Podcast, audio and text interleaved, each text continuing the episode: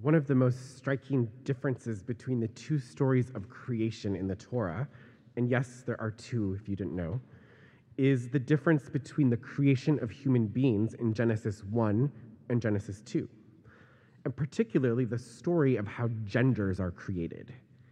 In the first account of creation, God creates one being that is both male and female. The Torah reads, God said, Let us make a human in our image, in our likeness. And God created the human in his image, male and female. Then in Genesis 2, we find what is perhaps the more well known version of the story, in which the Torah describes first creating Adam and then later creating Eve from Adam's rib.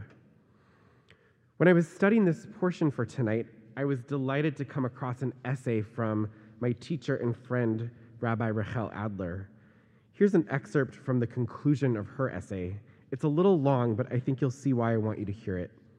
She writes Genesis 1 is an account of the creation, whereas Genesis 2 is an account of the creation of patriarchy, a remarkably truthful account the world brought about by Genesis 2 3 is one in which desire is no longer joyful but oppressive.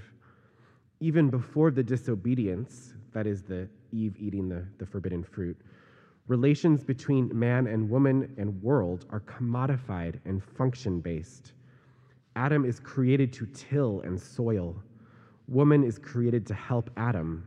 However lush, the garden is a workplace created things are good, not intrinsically as in Genesis 1, but because they are resources. The garden is described as prime real estate, rich in water and trees, and adjacent to lands rich in gold and gemstones. Everything is viewed extractively. Woman's desire for man ensures her subjugation and her anguish. Man's desire is not even mentioned.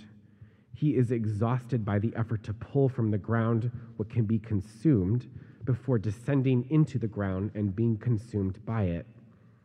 Adam and Eve are alienated from each other, from the earth, from their labors, from the rest of creation.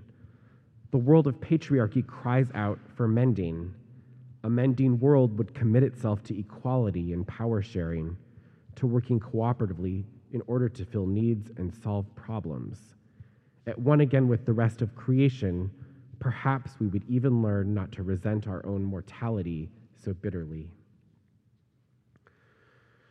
With, Aber, with Adler's framing in mind, I'd like to look at the idea of different stories of the same creation from a more spiritual angle. In Western rational thought, this is, of course, impossible. Something extant can't have been created in more than one way. For many good reasons, we understand time and creation to be linear. One thing leads to the next. I could not have been born in both 1981 and 1957. It doesn't work. But the Torah is actually neither Western or rational, though the rabbinic tradition has many laudable attempts to try to make it so.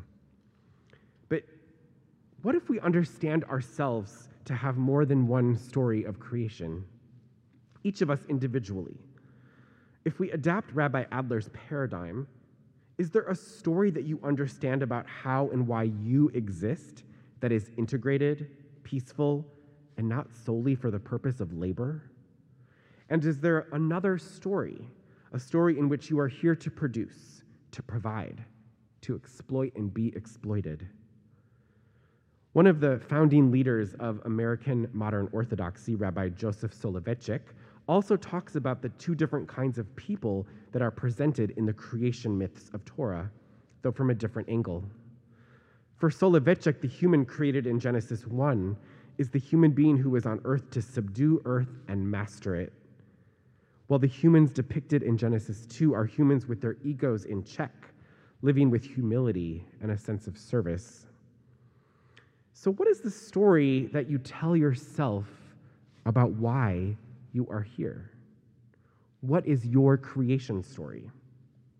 For some, especially those with the economic privilege to consider such questions, the pandemic has been a time of asking this question. Perhaps you also saw the New York Times essay by Cassady Rosenblum titled, Work is a False Idol, that introduced me and many others to the recent movement among young Chinese professionals called Lying Flat. Just a couple sentences from the opening of that essay. In China this April, a 31 year old former factory worker named Luo Huazhong drew the curtains and crawled into bed. Then he posted a picture of himself there to the Chinese website Baidu, along with a message Lying flat is justice.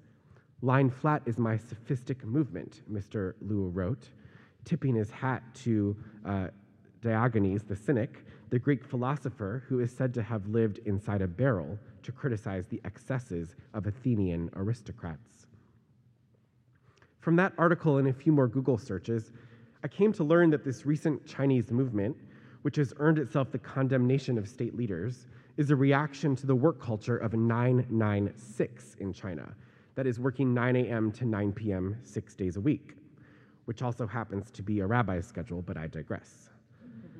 In any case, young middle class workers in China started a social media movement to resist what we might call Rabbi Adler's Genesis chapter 2 version of the human creation story that we are created to labor and exploit. And we have our own American version of this brewing, what some are calling the Great Resignation.